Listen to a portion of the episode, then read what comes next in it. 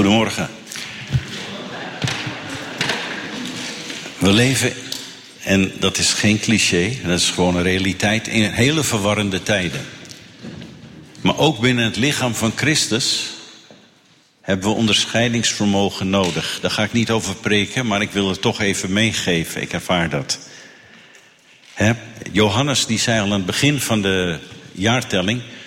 toets nou, beproef de geesten of ze uit God zijn. Want er zijn heel veel valse mensen uitgegaan. En Jezus waarschuwde ook al over schapen, of, wolven in schaapsvacht. Ze hebben de schijn, maar ze zijn niet te vertrouwen. Nou, omdat u dit niet zal vergeten, heb ik toch een, eh, een aardige grap. Ik hoop dat de meesten hem niet kennen, en anders dan hoort u hem twee keer.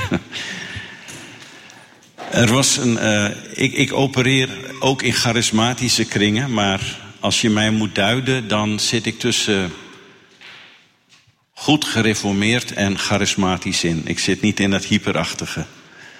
En dat heeft redenen, maar daar ga ik niet over uitweiden. Maar je hebt ook mensen die profiteren af en toe. En je kunt profiteren door de geest van God, dat staat in de Bijbel. Je kunt ook profiteren omdat je te enthousiast bent, of dat je de vorige dag te veel pizza hebt gegeten. Maar je kan ook opereren in een valse geest. Maar in dit uh, verhaal gaat het dus niet over de eerste en de, de derde, maar over de tweede. Er was een man en die was in een samenkomst en ze waren aan het bidden en in ene kreeg hij de geest en hij zei, zo spreekt de Heere, zoals Mozes de dieren twee aan twee in de ark leidde. En toen werd het stil. En hij dacht bij zichzelf, oeh, ik heb vast iets verkeerd gezegd namens de Heer. En hij herpakte zich. Weet je hoe hij dat deed? Hij zegt, zo spreekt de Heer. Ik heb me vergist. het was niet Mozes, maar Noach. Was dit een valse profeet? Hij was een goed bedoelde amateur. Maar wij moeten leren in onze tijd onderscheiden. We moeten echt leren onderscheiden. En sta je niet blind op grote namen, op reputaties en op titels. Ken het woord. Heb een intieme relatie met God. Wees oprecht. Probeer oprecht te zijn. Dan gaat zijn salving je leren. Oké. Um, nog iets. Uh, in de zaal, bij waar u koffie drinkt, staat een klein bescheiden tafeltje. Daar heb ik wat boeken, daar heb ik toestemming voor, die mocht ik meenemen. Die boeken zijn daar te koop. Niet schrikken, ik ben geen prosperity preacher. Inkomsten gaan niet naar mij toe, die gaan naar de kerk voor zending en evangelisatie. Vooral het laatste. En uh, nou, die boeken zijn niet duur, laten we het zo zeggen. U kunt pinnen, u kunt cash betalen. Als u geen geld hebt, want we leven in barre tijden. Als u geen geld hebt en u ziet een boek en u wilt het heel graag hebben, maar financieel is het, dat kan. Uh, waar ik vandaan kom, bestaat dat. Dan zegt u gewoon, dat is het wachtwoord, het zijn barre tijden. Dan krijgt u het boek. Hoeft u niet te betalen. Oké, dus niet vergeten. Het wachtwoord is, het zijn barre tijden. Oké? Dan krijg je het boek gewoon mee. Oké. En, ja, dat wil ik zeker niet. Er is een flyer. En ik lijk wel een verkoper, maar de preek komt. Houd moed, de preek komt echt. Er is een flyer en er staat eeuwig leven op. En het, uh, het is een flyer die heeft een verwijzing naar een QR-code en een uh, adres op de website. En dat is Gods verlossingsplan in een notendop. En ik zou zeggen van harte aanbevolen. Het zou eigenlijk een dvd moeten zijn. Maar ze zijn al een jaar bezig om die dvd te realiseren. En dat lukt maar niet. We hebben er 200 bij de gratie gods gehad in, uh, in mei. Uh, allerlei problemen. Dus we hebben een flyer gemaakt. En van harte aanbevolen. Gods verlossingsplan in een notendop. Het is Engels ondertiteld ook. En je vindt het op ons YouTube-kanaal. En ik denk dat het tot grote zegen is. Want je zult ontdekken Hè, dat plan van God, dat staat als een huis. Van Genesis tot openbaring. Als je de rode draad ziet. Als je die rode draad leert verstaan. Mooie schema's. En nogmaals, die flyers liggen er, neem ze gewoon mee. Oké, genoeg gepraat over dit. Voor degenen die het willen, die kunnen opslaan. De eerste brief van Petrus. Hij schreef twee brieven, misschien meer. Maar we hebben er twee in de Bijbel. En Petrus die schrijft in 1 Petrus 3 het volgende. Het is een aanmoediging. 1 Petrus 3 vanaf vers 12 tot en met 15.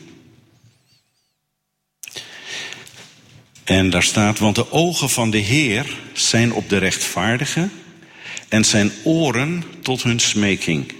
Maar het aangezicht van de Heer is tegen hen die het kwade doen. En wie zal u kwaad doen als u zich beijvert om het goede? Al moest u lijden om de gerechtigheid, toch bent u zalig. Maar vrees niet voor hun dreiging en laat u niet verschrikken, maar heilig de Christus in uw harten als Heere, altijd bereid tot verantwoording aan al wie u rekenschap vraagt van de hoop die in u is, maar met zachtmoedigheid en vrezen. We moeten altijd bereid zijn verantwoording af te leggen, rekenschap aan mensen die dat aan ons vragen, van de hoop die in ons is. Maar op een waardige manier. Niet fel, niet uh, fanatiek beheerst.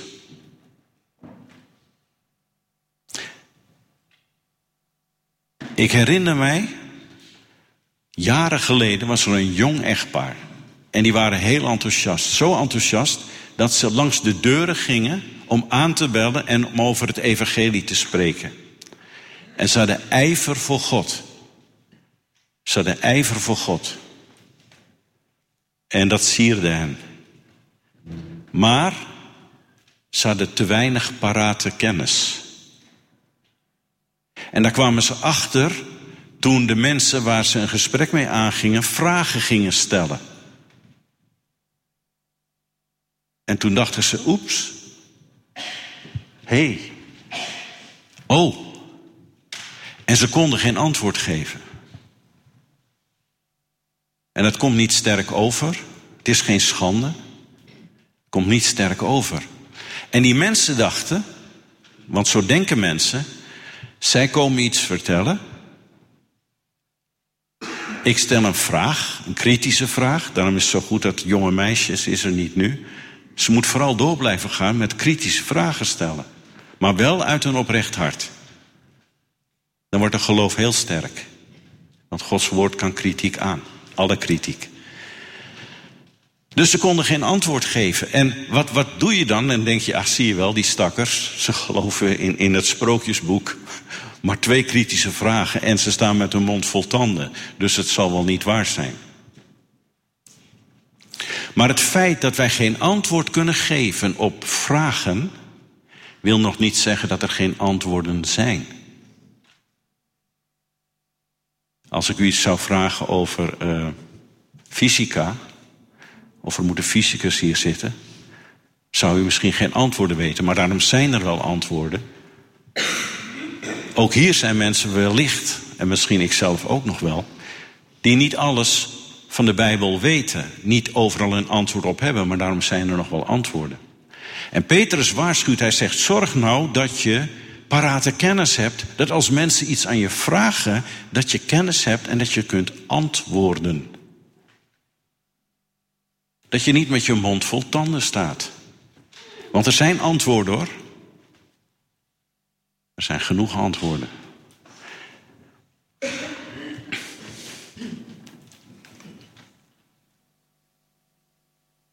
Ja. Van de tieners begreep ik, vorige week of een paar weken geleden, daar had ze er nagedacht over.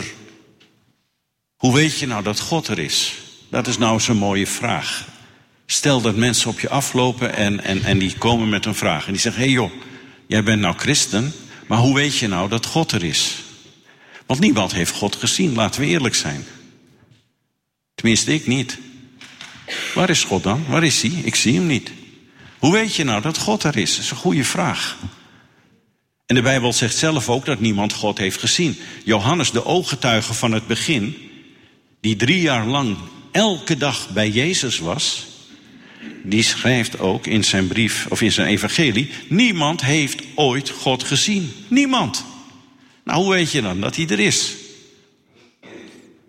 En God geeft antwoord op die vraag in Exodus. Daar is hij met Mozes. En Mozes is zo enthousiast en hij is op de berg en hij maakt wonderen met eh, God mee. En, en hij, niemand is zo intiem geweest ooit als Mozes op de berg bij God. Maar hij zag God niet. Hij zag de gedaante van God. Hij zag God niet.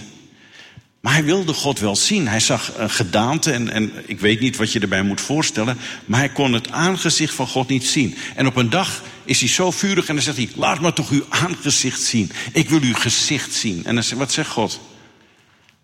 U kunt mijn aangezicht niet zien, want niemand kan mijn aangezicht zien en blijft in leven. God is een verterend vuur. God is niet iemand met een baard. God is geest. En God is groot. Heeft u, wie heeft er van een, een, een James Webb-telescoop gehoord? James Webb zit nu in de ruimte. Dat is een fantastisch mooi stukje technologie. Maar die telescoop die ontdekt dingen die de wetenschappers niet verwacht hadden. En we kunnen niet te veel in details gaan, maar ze twijfelen, sommigen twijfelen nu openlijk aan hun, al hun theorie die ze hebben opgebouwd. Zo groot is het. Er zijn nog veel meer heelals, zou ik zeggen. En melkwegstelsels, of melkwegstelsels, heelals. En universa. En ze hebben er geen notie van. En wat zegt God tegen Jesaja? Jesaja, kijk eens omhoog. Kijk eens. En dan ziet hij maar een fractie. En zegt God, kun je ze tellen? Nee. Mijn hand heeft ze uitgeleid. Met die God hebben we te maken. Zo groot is God. Die kun je niet in een, in, in, in een formule stoppen. God is veel te groot voor ons bevattingsvermogen. Daarom moeten we ook wandelen in geloof. Maar hoe kunnen we God dan kennen? Want dat was de vraag. En de Bijbel geeft meerdere uitleggen. En misschien kan ik het illustreren met een voorbeeld. We hebben allemaal wel eens politieseries gezien. En dan vindt er een moord plaats. Maar goed, de dader is gevlogen. En dat, dan heb je een uur entertainment. Want die dader moet opgespoord worden. Dat gebeurt in het echt ook. Mensen komen binnen en in ene zien ze iemand op de grond liggen. En laten we nu eens voor de casus zeggen: we komen binnen. En daar ligt iemand, de politie komt binnen. En die man heeft een kogel in zijn rug. Daar waar zijn hart zit, maar dan aan de achterkant. Nou, iedereen weet dat is geen zelfmoord. Tenminste, het lijkt mij als je jezelf om het leven wil brengen, dat je niet heel ingewikkeld gaat doen en jezelf in de rug schiet. Dus dat is een aanwijzing dat er een moord is gepleegd. En dan begint het onderzoek naar vingerafdrukken. Dan begint het onderzoek naar voetafdrukken. Dan worden de getuigen geraadpleegd. En vaak worden moorden opgelost. Forensisch onderzoek. We waren niet bij de gebeurtenissen, maar door forensisch onderzoek kwamen we erachter, politie, en, en leidde dat naar de dader. En dat is met de Bijbel precies zo. En een van de sterkste punten, dat is iets wat Paulus zegt hier. Hij zegt om God aan te tonen, want de dingen van Hem die onzichtbaar zijn, worden sinds de schepping van de wereld uit zijn uh, werken gezien en doorzien. Met andere woorden, Paulus zegt: mensen, als je nou om je heen kijkt, dan moet je toch tot de conclusie komen dat er sprake is van schepping. Dat is een effect. En dat is een bewijs van God. Gelukkig staan daar prachtige bloemen, ziet u ze? Dat is een effect. Voor een deel zullen ze uit de natuur komen, voor een deel zullen ze door mensen aangepast zijn, maar het is een effect. En Paulus zegt: kijk eventjes, daaruit kun je afleiden dat we naar Gods beeld zijn gemaakt. Dat God ons gemaakt heeft, bedoel ik. Dat God de schepper is, de intelligente ontwerper. Kijk naar jezelf in de spiegel. Of kijk in een anatomisch boek. Kijk eens hoe knap je in elkaar zit. wat er voor komt kijken om te kunnen leven, om adem te kunnen halen. Om een banaan te veranderen in een deel van je lichaam. Door de stofwisseling, je hersenen. En dat komt allemaal voort uit zoiets kleins dat je het met het blote oog niet kan zien. Daar zit alle informatie in. Alle bouwtekeningen zitten erin. De machientjes zitten erin die het bouwen. En als die machientjes klaar zijn met bouwen, dan stoppen ze en dan veranderen ze en dan krijgen ze een andere functie.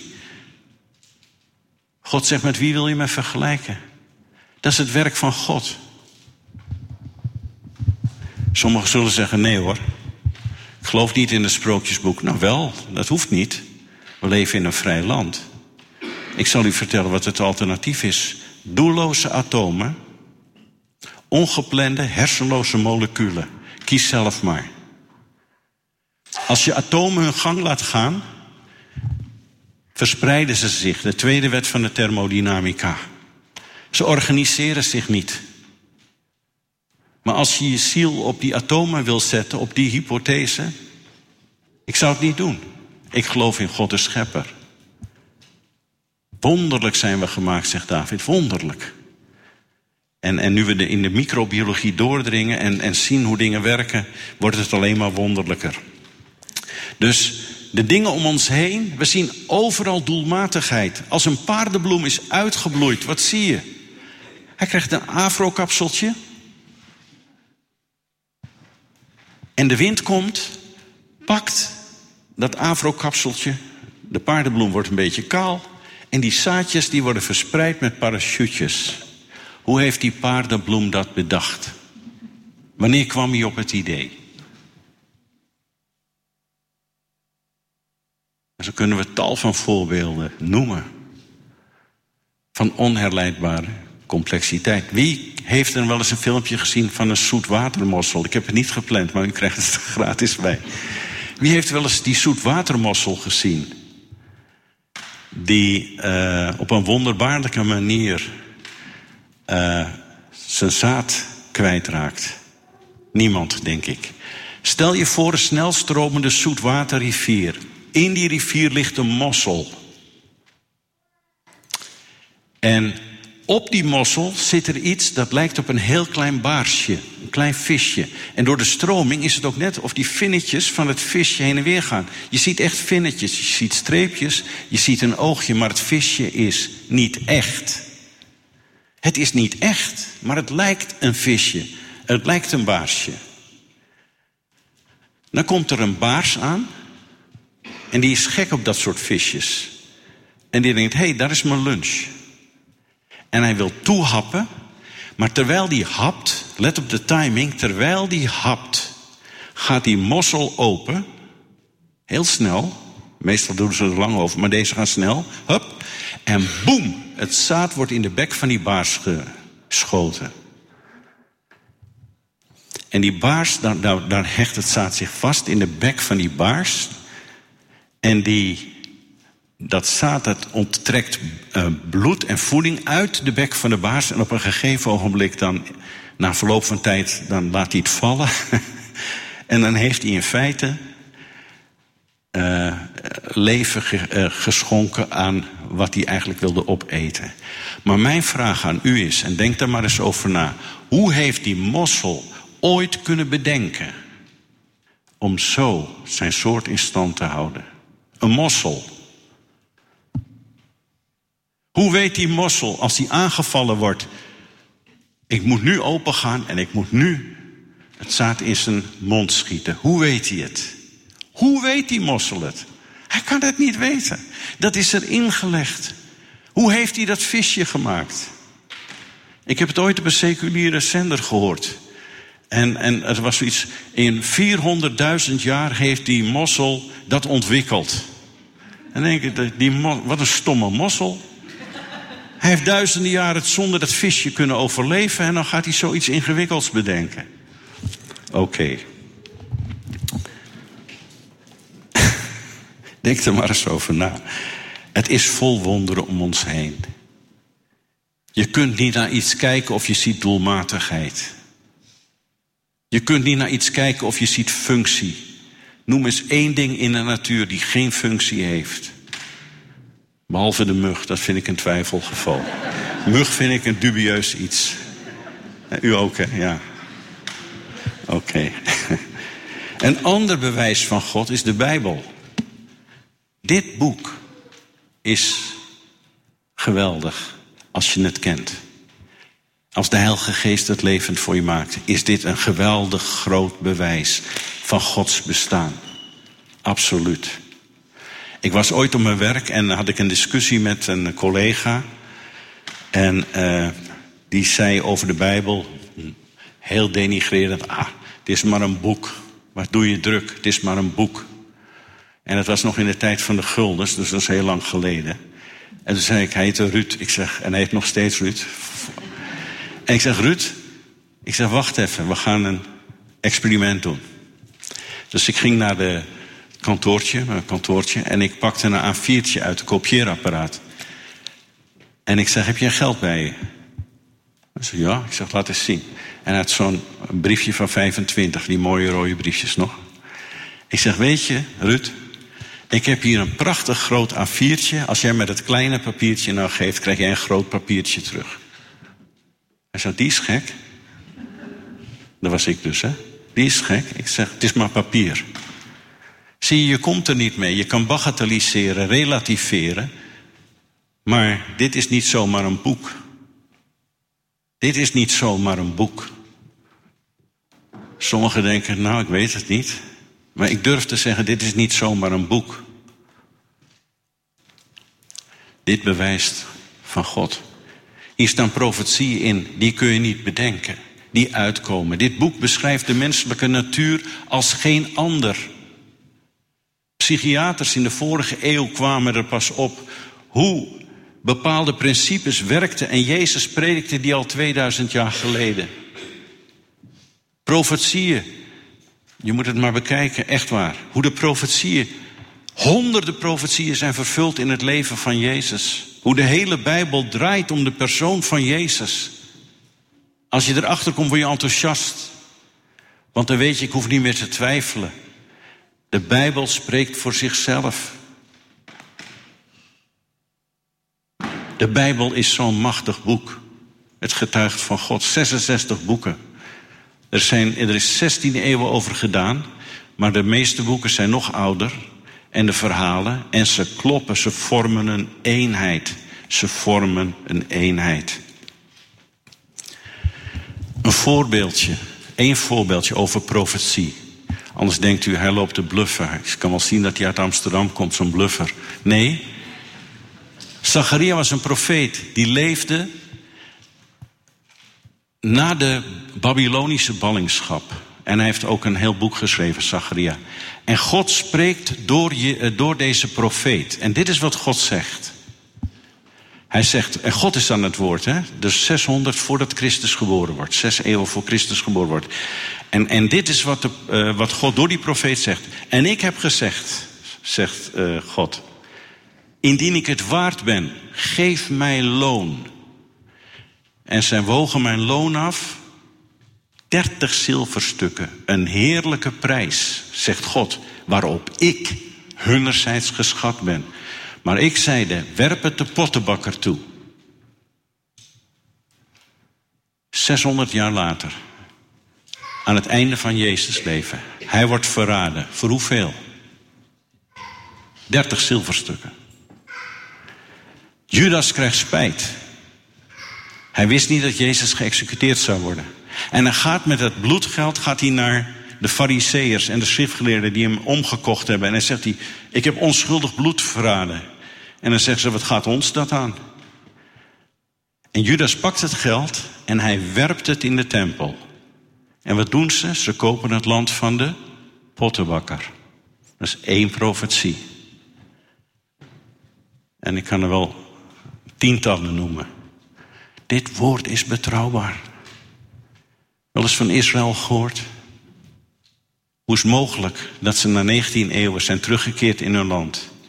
En hoe is het mogelijk dat wat de profeten zeiden, de oude profeten van Israël, dat we het voor onze ogen en oren zien uitkomen, dat ze steeds meer in een isolement komen en dat de hele wereld zich tegen hen keert? Is, is voorzegd.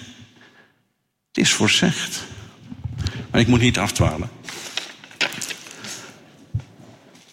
De mens, ik zei het al, de mens is ook een bewijs van God. Als je naar jezelf kijkt, zie je dat je een bewijs van God bent. Want we zijn gemaakt naar Gods beeld en gelijkenis. Dus wij moeten eigenschappen hebben waarin we ons onderscheiden van die van de dieren. Ik hoop dat u dat bij uzelf constateert. Anders heb ik medelijden met uw partner. Wij onderscheiden ons van de dieren. Ook een bewijs dat we zijn gemaakt naar Gods beeld en gelijkenis. Er zijn vier zaken waarin we ons eh, onderscheiden van die dieren. En de eerste is natuurlijk dat we zijn gemaakt naar, ja, hoe moet ik het zeggen? Ik vergeet eigenlijk iets heel belangrijks.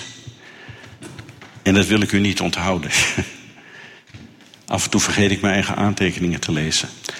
Ik zei wel, dit is openbaring. Hè? Dit is Gods woord.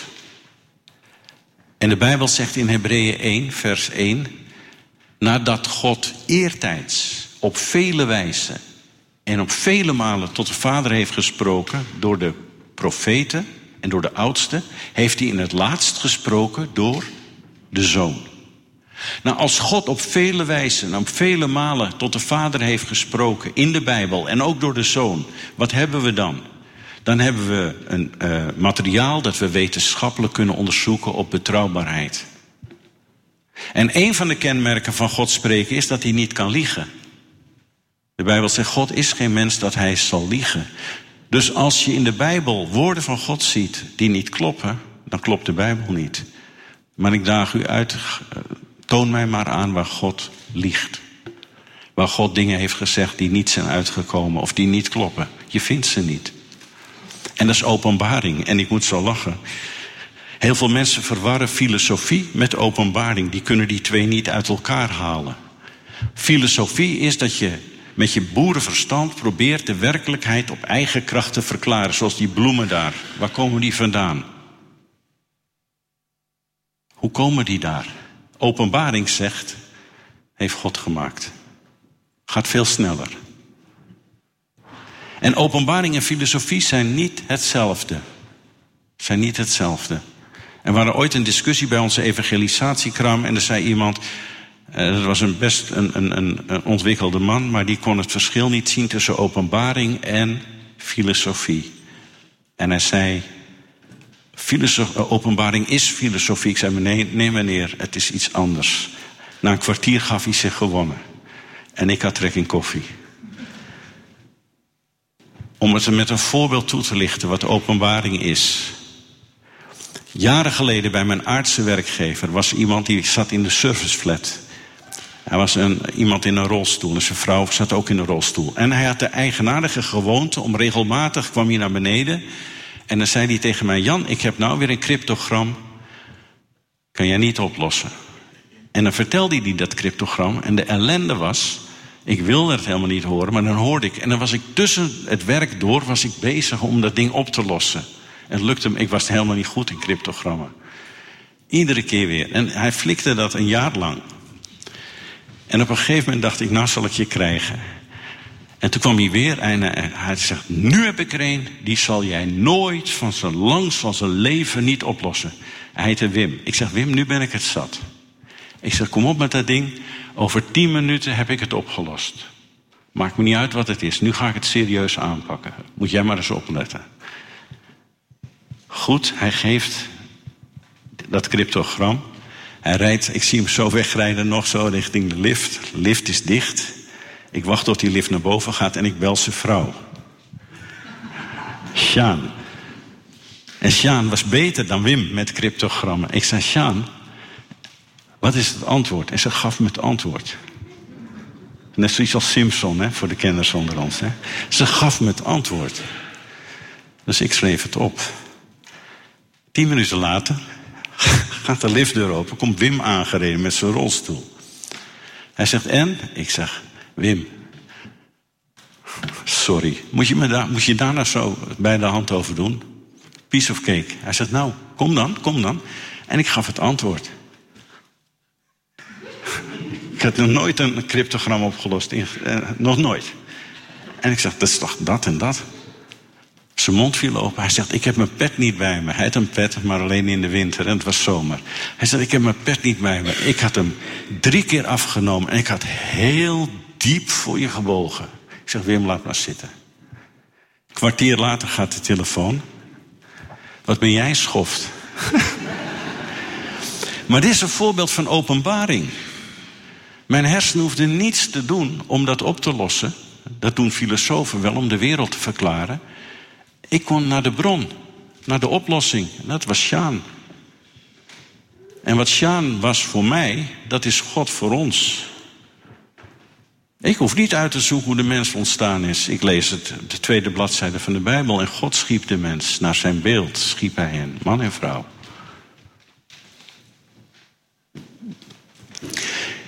Duurt dit te lang? Ben ik te lang bezig? Dan moet u maar gaan hoesten. Dan ga ik. Eh, ik ga wel naar de afronding. We kunnen de mens onderscheiden van de dieren op vier, vier punten. En ik heb ze hier opgeschreven. Allereerst hebben wij een zelfbewustzijn. Hè? Wij kunnen in tegenstelling tot de dieren kunnen we over onszelf nadenken. Ik hoop dat we dat ook doen. Van wie ben ik, waar kom ik vandaan? We kunnen doen een zelfreflectie. Hè? Dat was niet zo aardig wat ik tegen mijn vrouw had gedaan. Of dat had ik niet moeten doen. Of uh, sorry, weet je. We kunnen over onszelf nadenken. We hebben een zelfbewustzijn. Dieren hebben dat niet. We kunnen nadenken over... als ik straks het aardse leven, als het stopt, gaat het dan verder? En zo ja, waarom zou het verder gaan? En wat, wat weten we ervan? Dat kunnen wij als mensen doen. Dus dat is heel belangrijk. Zelfbewustzijn is een kenmerk waarin we ons onderscheiden van de dieren. Een ander kenmerk is ons geweten. We weten allemaal ten diepste als wij dingen doen die niet kloppen, we voelen van binnen het klopt niet. Het voelt niet goed, dat is ons geweten. Hebben dieren geen last van? Ik heb nog nooit een leeuw in een wiegstoel zien zitten om zijn hart te luchten omdat hij een lammetje gepakt heeft. Of naar een psychiater op de sofa. Ik heb een zebraatje gepakt. Had ik niet moeten doen. Dieren hebben geen geweten. Wij wel. Althans, dat hoop ik. Zelfs de koppensnellers, als voor het eerst iemand onthoofde, die zijn misselijk en ziek de eerste keer. Omdat ze dat geweten, dat, dat klaagt ze nog aan. Je kunt het ook dichtschroeien, hè?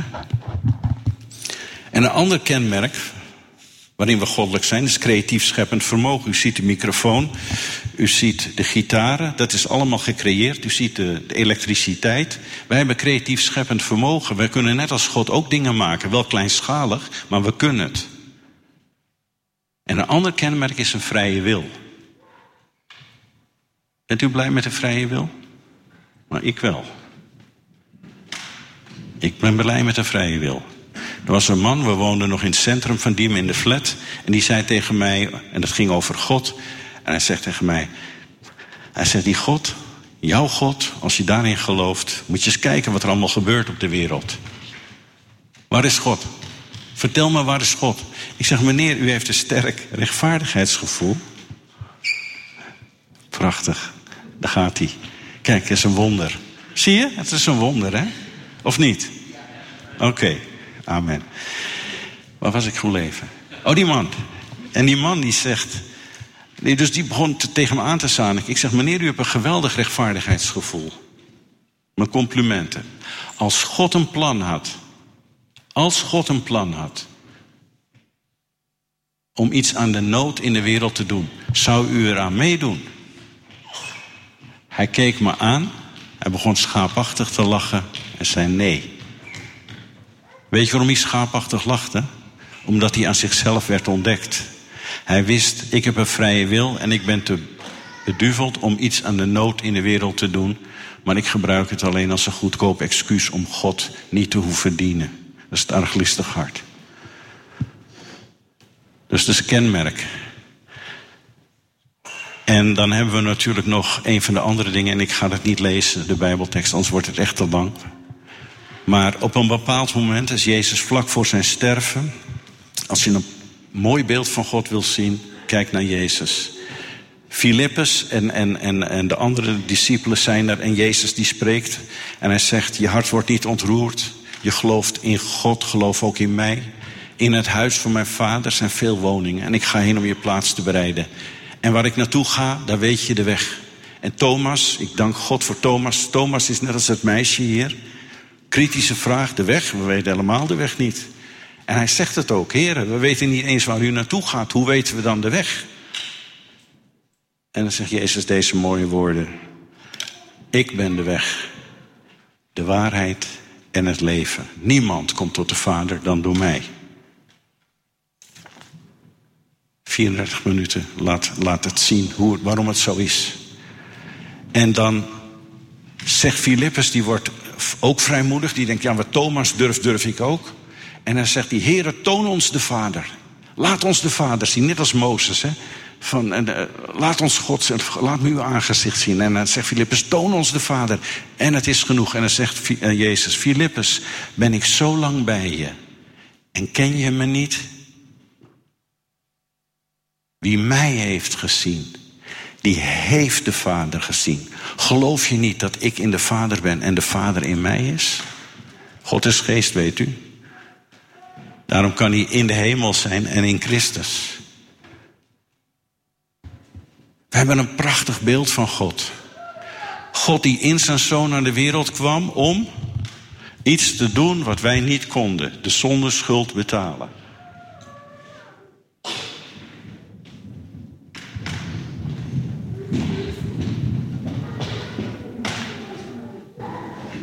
Dat is de evangelie. Dat is de enige reden waarom ik het evangelie predik. Jezus Christus. Ik wil ook geen, geen milligram eer.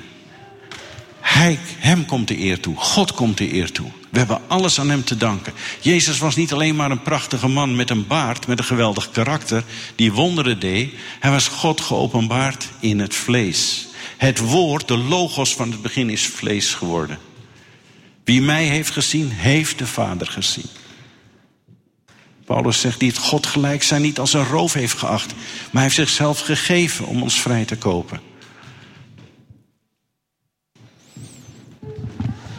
En als laatste voorbeeld van het bestaan van God, Jezus is het grootste voorbeeld, maar de schepping is het voorbeeld, maar het is ook de werking van de Heilige Geest. Ik ken zoveel mensen persoonlijk die van binnenuit zijn veranderd door de werking van de Heilige Geest. En niet verlost zijn van een vervelend karaktertrekje, nee, die helemaal veranderd zijn. Helemaal veranderd door Gods Geest. Ook weer zo'n bewijs. En zo moeten we verantwoording kunnen afleggen, bezig zijn met de dingen van God. Jezus werd nooit overvallen door een vraag, nooit. Hij kon altijd antwoorden geven. Het is fascinerend om een studie van te maken. Maar goed, ik voel dat we moeten stoppen. Maar wat belangrijk is voor ons, is dat wij verantwoording kunnen afleggen. Dat we naar de tijd gerekend leraren, als we dat moeten zijn, dat we dat ook zijn. Dat we mensen kunnen uitleggen, ja maar zo zit het. Of dat we materiaal bij ons hebben. En dat we zeggen, uh, beste man, beste vrouw, ik, ik, ik kan niet echt antwoord geven, maar ik heb een mooi boekje wat ik je kan geven. Of een brochure wat erover gaat. Als je, als je zelf niet zo wel bespraakt bent. Maar zorg dat je materiaal bij je hebt. Wees bezig met het woord. En dan gaat je geloof ook toenemen. En je kunt verantwoording afleggen, wat Petrus zegt, te alle tijden. Wees bereid verantwoording af te leggen, maar waardig. Vader, dank u wel voor uw woord. En dank u wel, het was misschien een beetje lang of, of, ingewikkeld, ik weet het niet. Maar ik voelde toch om dit weer te delen, Vader. Want het is zo belangrijk en alles schreeuwt ontwerp. We hebben de feiten aan onze kant, maar als we de feiten niet kennen, Vader, dan kunnen we, zoals Hosea zegt, te gronden gaan door gebrek aan kennis. En nemen we ook mensen in kielzoog mee door gebrek aan kennis. Mag de kennis in onze levens dan toenemen, Vader, maar niet om ons op te blazen, maar om dienend en, en, en altijd bereid te zijn om te getuigen van de hoop die in ons is. En die hoop is en blijft Jezus Christus. Amen.